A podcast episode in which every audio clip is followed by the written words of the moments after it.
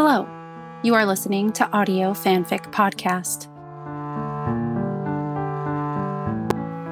They Never Stood a Chance by Underfunctioning Adult on AO3. Rating Explicit.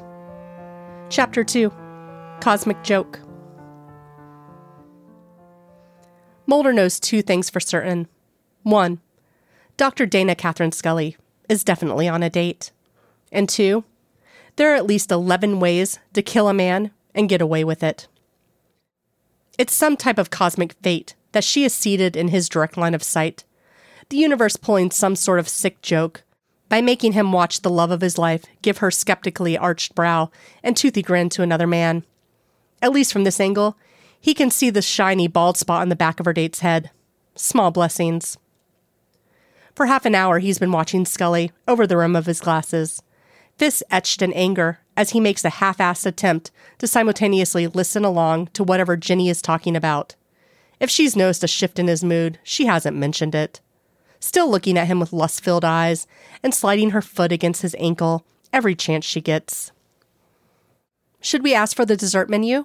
Or would you like to get out of here? Ginny teases. They both know what she wants. Mulder sips his scotch pensively, flicking his eyes back to watch as her date leans across to take Scully's hand and bring it to his lips. In all their years together, he was never one to get jealous. But then again, he never had a reason to. They'd always been together, even when they weren't. The amorous dinner invites of lowly small town police officers or flirtations of open heart surgeons were never a threat to him. They both knew none of those men stood a chance. But things are different now. Was this the first date? If not, then how long had it been going on? How did they meet? Is this why she wouldn't take his calls? How far had it gone? Had she kissed him? Had she fucked him? Had he met her mother? Did he know about William? Fox, Ginny asks, snapping him back to reality. Is everything okay?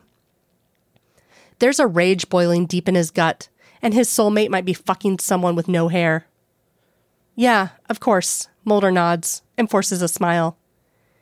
He could walk past their table, act casual, and surprised to see her there.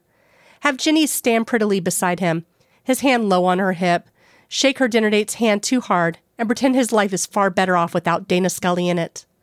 But he knows she would see right through it. She knows him too well. She's part of him after all. You seemed out of it for a minute there, Ginny smirks. Something on your mind? He huffs out a laugh. Sorry, scotch must be going to my head. I'm not much of a drinker these days. He's not leaving. Not yet. He needs to talk to her. He needs more time. How about that dessert? Mulder asks, luring over a waiter. As the waiter goes through the dessert options and hands over their menus, he watches her, watches her eyes shift from her dinner companion as her eyes methodically survey the room, and as they turn and meet his stormy glaze electricity. Even from afar, he can see the moment she notices he's not alone. Her wide, shocked eyes suddenly hardening and her jaw setting, molars angrily clamping together. Good. Give her a taste of what he's been going through for the past half hour. That nasty little jealous streak she is so quick to deny, written all over her face. They hold each other's gaze, both too stubborn to be the first to look away, both letting silent accusations and insults fly between them through that unspoken communication they spent all those years perfecting. It's the most they've spoken in months. He wants to do it with her all night. Fingers brush over his arm, and Ginny is excitedly pointing at something on the menu. He lets his eyes break away. Let her win this round. How do you feel about the creme brulee or sorbet? asked Ginny. Hmm, both sound good. They have cheesecake too. We could get in a to go box if you like, Ginny asks hopefully. Mulder feels a pang of guilt. Collateral damage. He shouldn't have asked her out not when he knew they would never go anywhere. He never told her that he already belonged to someone else.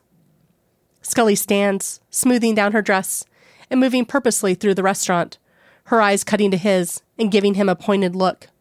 He watches as she slips into the disabled bathroom, her blue eyes flashing to his once more as she closes the door. Fuck.